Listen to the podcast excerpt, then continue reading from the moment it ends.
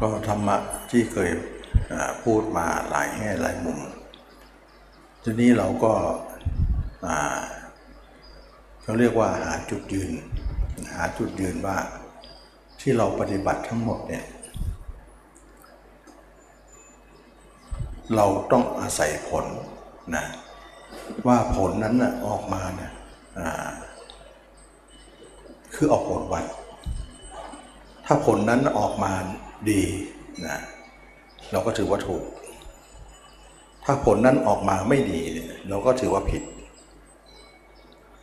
ฉะนั้นเวลาเราปฏิบัติเนี่ยเราศึกษาจากเราจะเราศึกษาจากสำนักต่างๆ หรือวิธีต่างๆ ที่เราได้เรียนรู้มาต่างคนก็ต่างสอน เพราะตอนสมัยนี้เนี่ยก็ต้องเข้าใจตรงที่ว่าพระเจ้าไม่อยู่แล้ว นะวามธรรมะก็ตีความไปสังสารพัดคนก็สอนสารพัดนะว่ากันไปว่ากันมาว่าอย่างโน้นผิดอย่างนี้ถูกอันนี้ก็ไม่มีหน่วยงานอะไร ที่จะมาอ่าแก้ไขปรับปรุงอะไรนะต่างคนต่างรู้อะไรก็มาสอนกัน ก็เลยทำให้การสอนมากมาย แต่เอาละเราก็ไม่ต้องไปหนักใจเรื่องนี้นะว่า เราอยากจะรู้ว่าปฏิบัติธรรมแบบไหนถึงจะถูกนะเราก็ต้องอาศัยผลนะที่เคยเปรียบเทียบว่าหมอหลายอกหมอหลายคน ต่างคนก็ต่างว่าว่าเก่งหมดเลย แต่เราเป็นคนป่วยนะเราจะเชื่อได้ยังไงว่าหมอคนไหนเป็นผู้รักษาได้จริง ก็ไม่ยากอะไร เราก็ต้องเอากิเลสของเราเข้าไปวัดสิเอาเอาเอาเอาป่วยไข้ของเราไปวัดสินะเพราะเราเป็นคนป่วย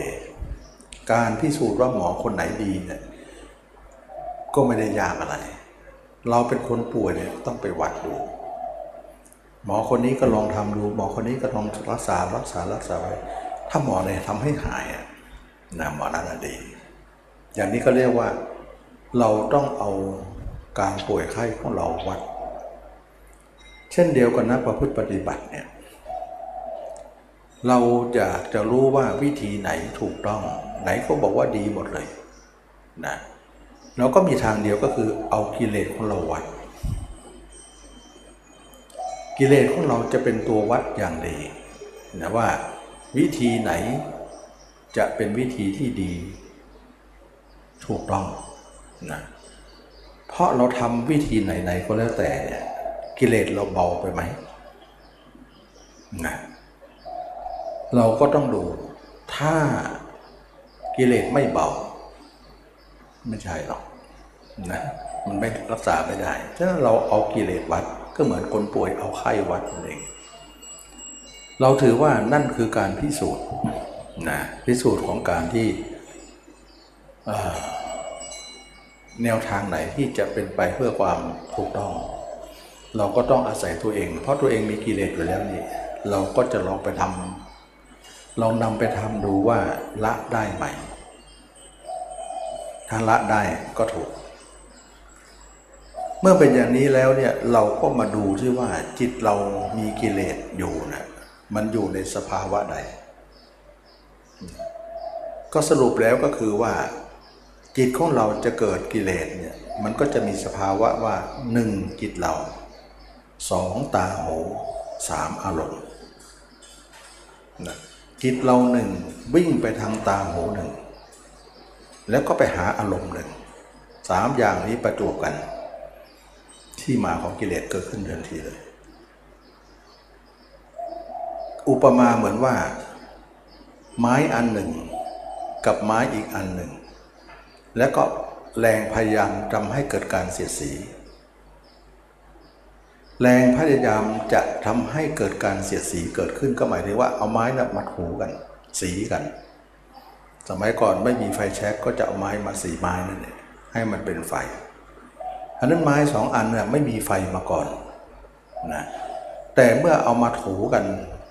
มาเสียดสีกันอย่างรุนแรง ความพยายามต้องใส่ ใส่เข้าไปในไม้ทั้งสองนั้นว่า ความพยายามจะให้กัดเกิดการถูไถ หรือเสียดสีเกิดขึ้น เมื่อสีไปแล้วสีไปแล้วความร้อนก็เกิด ความร้อนก็เกิดไฟก็ลุกนะฉะนั้นไฟจะเกิดขึ้น เพราะธรรมมีธรรมอยู่สามประการหนึ่งไม้อีกข้างหนึ่งสองไม้อีกฝั่งหนึ่งสามความพยายามของบุคคล ที่จะพยายามทำให้เกิดการเสียสี สามอย่างนะฉะนั้นกิเลสเราก็เกิดสามอย่างเหมือนกัน จิตเราหนึ่ง ตาหูหนึ่ง กิเลสหนึ่งรูปรสกลิ่นเสียงทั้งหลายเป็นกิเลส ถ้าคนมีกิเลสอยู่ จิตก็จะเดินอยู่สามประการนี้ อันนี้ก็คือว่าเราจะมาวัดกันตรงนี้ ถ้าอาจารย์ใดคนสอนคนไหน สอนแล้วเนี่ยยังมีตรงนี้อยู่ไม่ถูกอะ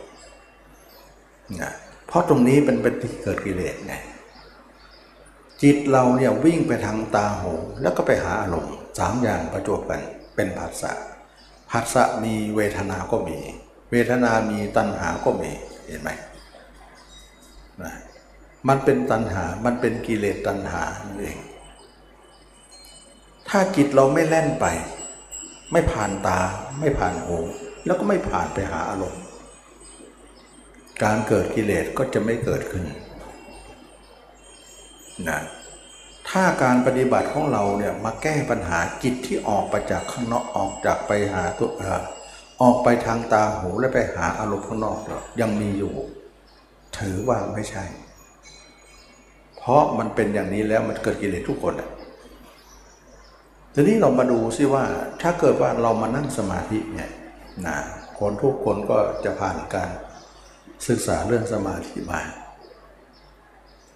ตอนที่เรานั่งสมาธิเนี่ยเราตัดทำทั้งสามนั้นได้ ชั่วขณะหนึ่ง เราจะใช้คำว่าชั่วขณะหนึ่ง เพราะยังไม่ได้ตัดจริงไม่ได้ตัดถาวรออะไร เวลาคนนั่งสมาธิเนี่ยก็จะบอกตัวเองว่าตอนนี้ไปนะ ไม่ควรจิตไปคิดถึงใครหยุดซะนะไม่ไปทางหูไม่ไปทางตาจิตพยายามนิ่งให้มากที่สุดดูภายใน ภายในที่นี้เนี่ยเขาไม่ได้หมายถึงการเห็นตัวเอง เห็นร่างกายอาการสับสิบสามสองเขาไม่ต้องการเห็นตรงนั้นนะแรกเขาก็ไม่เห็นตรงนั้น ภายในหมายถึงว่า จิตเป็นหนึ่งเดียวท่ามกลางอยู่ในระหว่างตัวเรานี่แหละอยู่ตรงไหนตรงหนึ่ง เหมือนกับว่าอยู่หน้าผากบ้าง เหมือนจะอยู่ว่าปลายจมูกบ้างกำหนดลมหายใจบ้าง หรือระหว่างคิ้วหรือปลายจมูกหรือท้อง อย่างเนี้ยเวลาเขาตั้งไว้ท้องเขาก็ไม่ได้เห็นท้องเห็นตับไตเส้นพุงอะไร แต่รู้สึกว่าจิตตั้งตรงนั้น แต่ก็ไม่เห็นตรงนั้น ไม่เห็นกายตรงนั้นหรอก แต่ประมาณเอาตรงนั้น อย่างนี้แหละเขาเรียกว่า จิตอยู่หน้าผากก็ดี อยู่จิตอยู่ลมหายใจก็ดี จิตนั้นน่ะรู้สึกว่ามันอยู่บริเวณนั้น แต่บริเวณนั้นก็ไม่ได้เห็นกาย เห็นแต่ใจกับความรู้สึกของธาตุรู้นะรู้อยู่ปลายจมูกรู้อยู่หน้าผากเหมือนก็กำหนดรู้อยู่ในคำบริกรรมอย่างนี้นะอันนี้ก็คือว่า ตอนที่เขาทำสมาธิเนี่ยจิตตัดสามอย่างได้ แล้วก็มาทำจิตให้เป็นสมาธิลงไป ตั้งไว้ตรงไหนตรงหนึ่งที่เป็นร่างกาย แต่ไม่ได้เห็นกายเป็นอสุภะไม่ได้เห็น ตั้งแต่ความรู้สึกไว้เฉยๆนะตอนที่เราทำเนี่ยมาก ๆก็จิตเราก็รวมเป็นหนึ่งได้เหมือนกันนะทีนี้มันยังไม่จบแค่นั้น เวลามันเป็นหนึ่งก็ให้หนึ่งไป ดูไปนานๆ ถึงเวลาหนึ่งเขาก็ออกมา เมื่อออกมาแล้วเนี่ยเขาก็จะเข้าสู่ระบบการเกิดกิเลสขึ้นละจิตเราที่นิ่งออกมาแล้วเนี่ยเขาก็จะวิ่งไปทางตาทางหูจมูกลิ้นกายใจแล้วก็ไปหาอารมณ์ข้างนอก ฉะนั้นระหว่างที่เราเข้าสมาธิเท่ากับว่าโยเราหยุดจิตออกนอกไปหน่อยเดียวนะ แต่เมื่อเราเข้าสมาธิกลับออกมาแล้ว การดำเนินทางหรือการดำเนินงานของการออกนอกก็มีขึ้นต่อไป ถ้าเราจะบอกว่าคนคนนี้เนี่ยละกิเลสได้แล้วเนี่ยมันก็ไม่ใช่ ระหว่างเข้าสมาธิกิเลสไม่มี แต่ออกมามันก็มีเหมือนเดิม เรายังไม่หมดกิเลสแล้วจะบอกว่าถูกต้องได้อย่างไร เพราะกิเลสมันมีอยู่ จิตก็จะวิ่งไปทางตาหูแล้วก็ไปหาอารมณ์ดูดีอันนี้นานๆเขาก็จะเข้าสมาธินิ่งอีกทีหนึ่งหยุดการไปของจิตในรูปรสกลิ่นเสียงหน่อยหนึ่งก็มานิ่งอีก นิ่งแล้วออกมาแล้วก็ไปทางสู่ที่เดิมอีกเพราะที่เดิมเนี่ยเป็นที่เกิดกิเลสอยู่แล้ว เรานิ่งในสมาธิแต่ชะไหนเราต้องกลับไปอยู่ตรงนั้น เราเคยถามตัวเองไหมว่า จิตของเราเนี่ยทำไมต้องกลับไปทางตาหูแล้วก็ออกไปข้างนอก เพราะว่านิสัยของเขาเคยอยู่อย่างนั้นมานาน อยู่ระบบนั้นมานาน เรามาทำสมาธิเนี่ยเขาไม่ได้ลืมเลย ถึงเขาจะนิ่งกิเลสจะไม่เกิดตรงนั้น แต่เมื่อเขาออกมาเขาก็ระลึกได้ว่าเขาเคยอยู่ที่ไหน เขาไม่ลืมที่นั่นหรอก เขาก็ต้องไปลอยเดิมของเราอีก อันนี้แหละจึงว่าสมาธิจึงเป็นความไม่หลุดพ้นไง เพราะว่าอะไรเราเราตั้งตรงที่ว่าจิตออกนอกเนี่ยเป็นเกณฑ์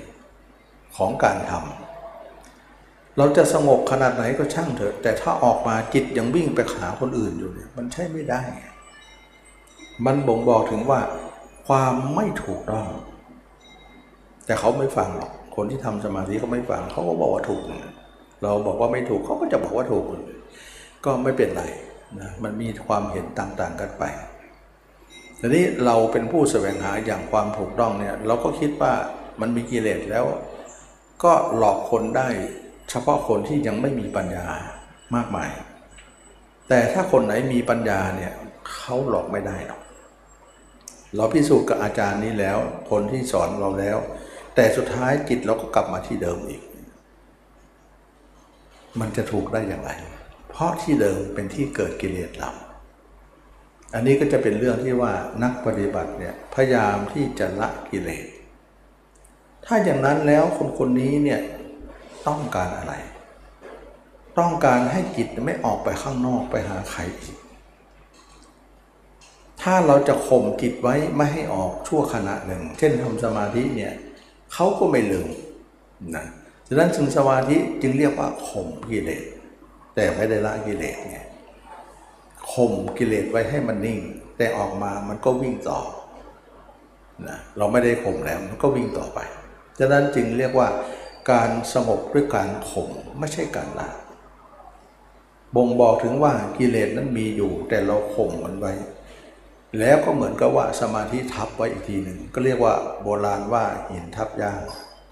เวลาเราเราคิดว่าหญ้าตาย เอาหินออก ไม่กี่วันก็เขียวขึ้นมาเดิมนะอันนี้ก็เป็นเรื่องที่ว่าสมาธิคือหินทับหญ้า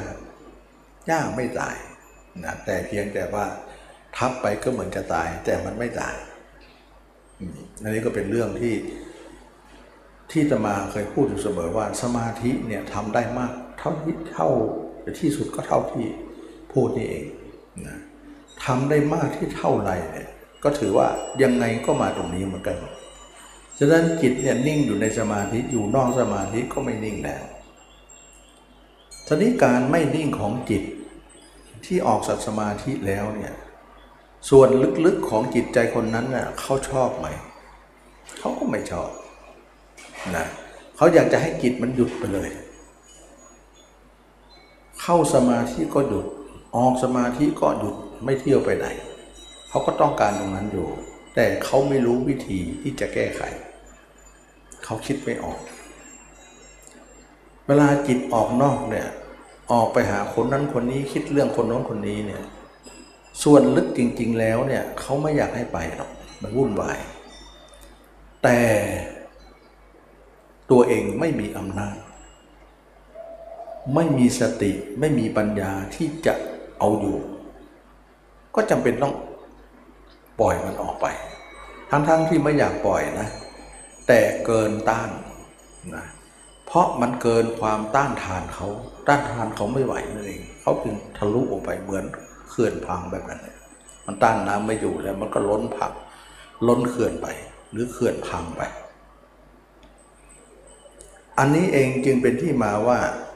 ถ้าตราบใดเรายังมีพฤติกรรมว่าจิตออกนอกไปหาคนอื่นอยู่ พฤติกรรมนั้น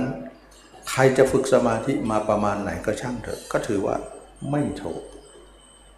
และคนที่ถูกเนี่ยเป็นอย่างไร คนที่ถูกก็คือว่าเขาจะไม่มีอาการนั้นอีกแล้ว ถาวรไปเลย บางคนอาจจะมองว่าถ้าไม่มีอาการที่จิตออกไปข้างนอกอีกแล้วเนี่ย คนนั้นก็นั่งสมาธิตลอดใช่ไหม ไม่ใช่ด้วยนะเราถือว่าการนั่งสมาธิตลอด ไม่ใช่ธรรมชาติชีวิตของเราจะนั่งอย่างนั้นได้ทั้งวันทั้งคืน เราต้องทำมาหาเลี้ยงชีพต้องทำงานต้องทำนี่มันก็ไม่สามารถจะนั่งได้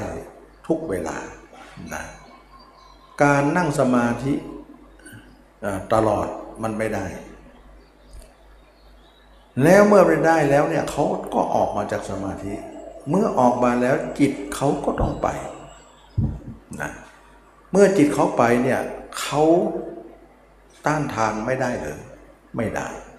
แรงมันมาก อย่างน้อยก็ได้สักครึ่งหนึ่งนะเช่นว่านิ่งอยู่หัวห้าสิบไปคิดอีกห้าสิบแบบนั้นประมาณนั้น เขาได้แค่นั้นจะให้ร้อยเปอร์เซ็นต์ไม่ได้นะ ถ้าคนไหนประพฤติปฏิบัติแล้วเนี่ยจิตของเรายังสู่กลับมาสู่สถานะเดิมอยู่นะเดิมเราก็คิดโน่นคิดนี่อยู่แล้วนะกลับมาสู่สถานะนี้แหละสถานะสถานะเดิมถือว่าไม่ถูก เพราะไม่ต่างอะไรกับก่อนที่เราไม่ฝึกสมาธิ เราก็อยู่ตรงนี้อยู่แล้วขนาดไปฝึกมาแล้วนิ่งแล้ว เรามีสมาธิแล้วยังไงก็ยังกลับมาตรงนี้อีก มันจะถูกได้ยังไง ถ้าทางที่ถูกเนี่ยเป็นอย่างไร ทางที่ถูกก็คือว่าเราไม่มาตรงนี้แล้ว เราไม่คิดถึงใครแล้ว เลิกกันทีจิตเราไม่มีการวิ่งออกทางตาหู แล้วก็ไม่ไปหาอารมณ์เลย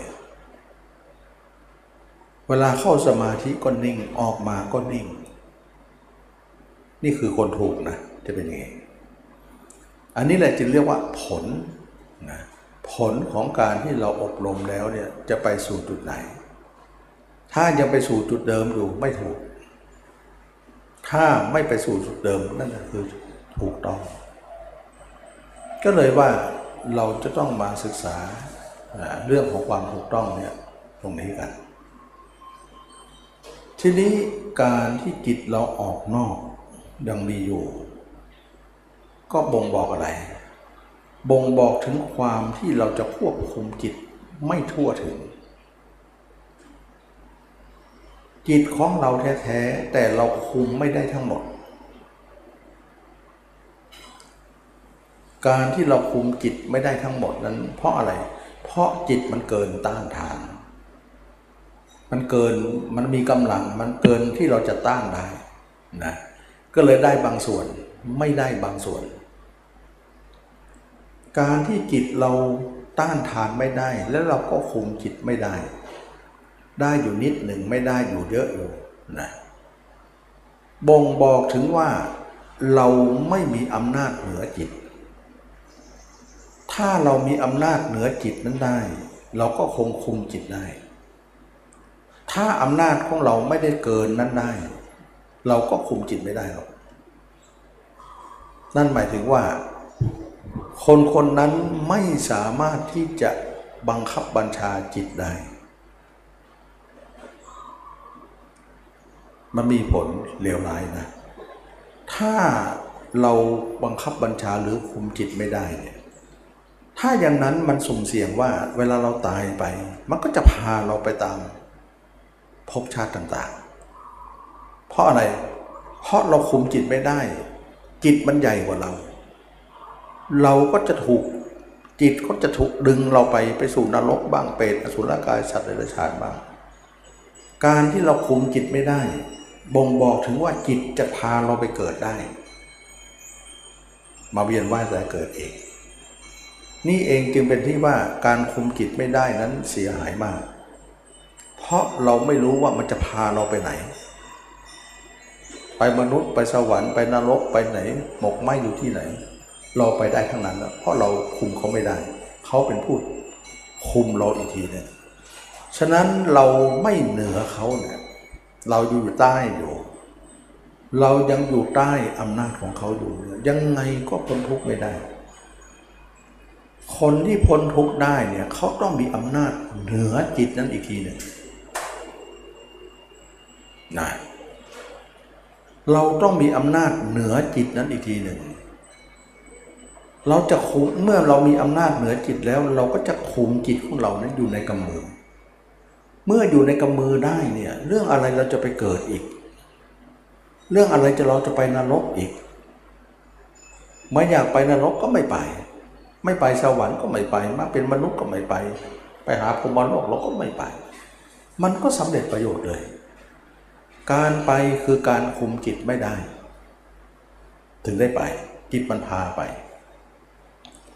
การคุมจิตไม่ได้บ่งบอกถึงการละกิเลสไม่ได้ ฉะนั้นคนละกิเลสท่านคุมจิตของท่านได้หมด อยู่ในกำมือเลย จิตไม่สามารถจะดึงเราไปสู่นรกบ้างเปรตสุรกายสัตว์เดรัจฉานดึงไปมนุษย์ ดึงไปเทวดา ดึงไปพรหมโลก ไม่มีสิทธิ์ดึงได้ เพราะเราคุมหมดแล้ว เราไม่อยากจะไปเป็นอย่างไร เขาก็ไม่อยากตามนั้น เพราะเราเหนือจิตแล้ว จิตอยู่ใต้บังคับบัญชาของเราหมด มันก็เป็นเรื่องของการตัดภพชาติได้เลย เพราะเรามีอำนาจตัด แต่ถ้าเราคุมไม่ได้เราไม่มีอำนาจตัดนะ เพราะเขาใหญ่กว่าเรา แสดงว่าจิตถ้าเราคุมได้เราใหญ่ ถ้าจิตของเรายังคุมไม่ได้ เราเป็นผู้เล็ก เขาเป็นผู้ใหญ่ นี่คือการวัดว่าเราปฏิบัติถูกต้อง หรือไม่ถูกต้อง ทีนี้ก็มาดูที่ว่า คนบางคนคุมจิตไม่ได้ เพราะเหตุใด แล้วคนบางคนที่บอกว่า คุมจิตได้แล้ว เช่น พระยาเจ้าทั้งหลาย เช่นพุทธเจ้าพระอรหันต์ทั้งหลาย เป็นต้น ท่านคุมจิตได้หมดเลยร้อยเปอร์เซ็นต์ท่านจึงตัดภพตัดชาติได้ ไม่มาเกิดก็ไม่มานะถึงแม้นรกเนี่ยจะเรียกชื่อเราอยู่โน่น ตอนเราตายเรียกชื่อไป ก็ไปแต่ชื่อตัวไม่ไปนะเพราะอะไรก็เราดึงจิตไว้เนี่ยมันมันก็เป็นแค่รายชื่ออ่านไปทีอ่านไปก็เป็นรายชื่อเปล่าๆเจ้าตัวไม่มา ไม่มาได้ไงจิตเราถูกเราคุมหมดแล้วนะ ฉะนั้นเราคุมจิตได้เท่ากับคุมวัฏฏะสงสารได้ทีเดียว นั่นคือการปฏิบัติอย่างถูกต้อง คนบางคนบอกว่าจิตคุมไม่ได้ คนบางคนบอกว่าจิตคุมได้ ถามว่าสองคนนี้ใครจะยิ่งใหญ่กว่ากัน ก็จิตที่คุมได้ใหญ่กว่า คุมไม่ได้ ก็ไม่ได้ใหญ่อะไรนะฉะนั้นพุทธเจ้าพระอรหันต์ท่านได้สมญานามว่าเป็นพุทธเจ้าก็ดี เป็นพระอรหันต์ก็ดี เป็นผู้หมดกิเลสก็ดี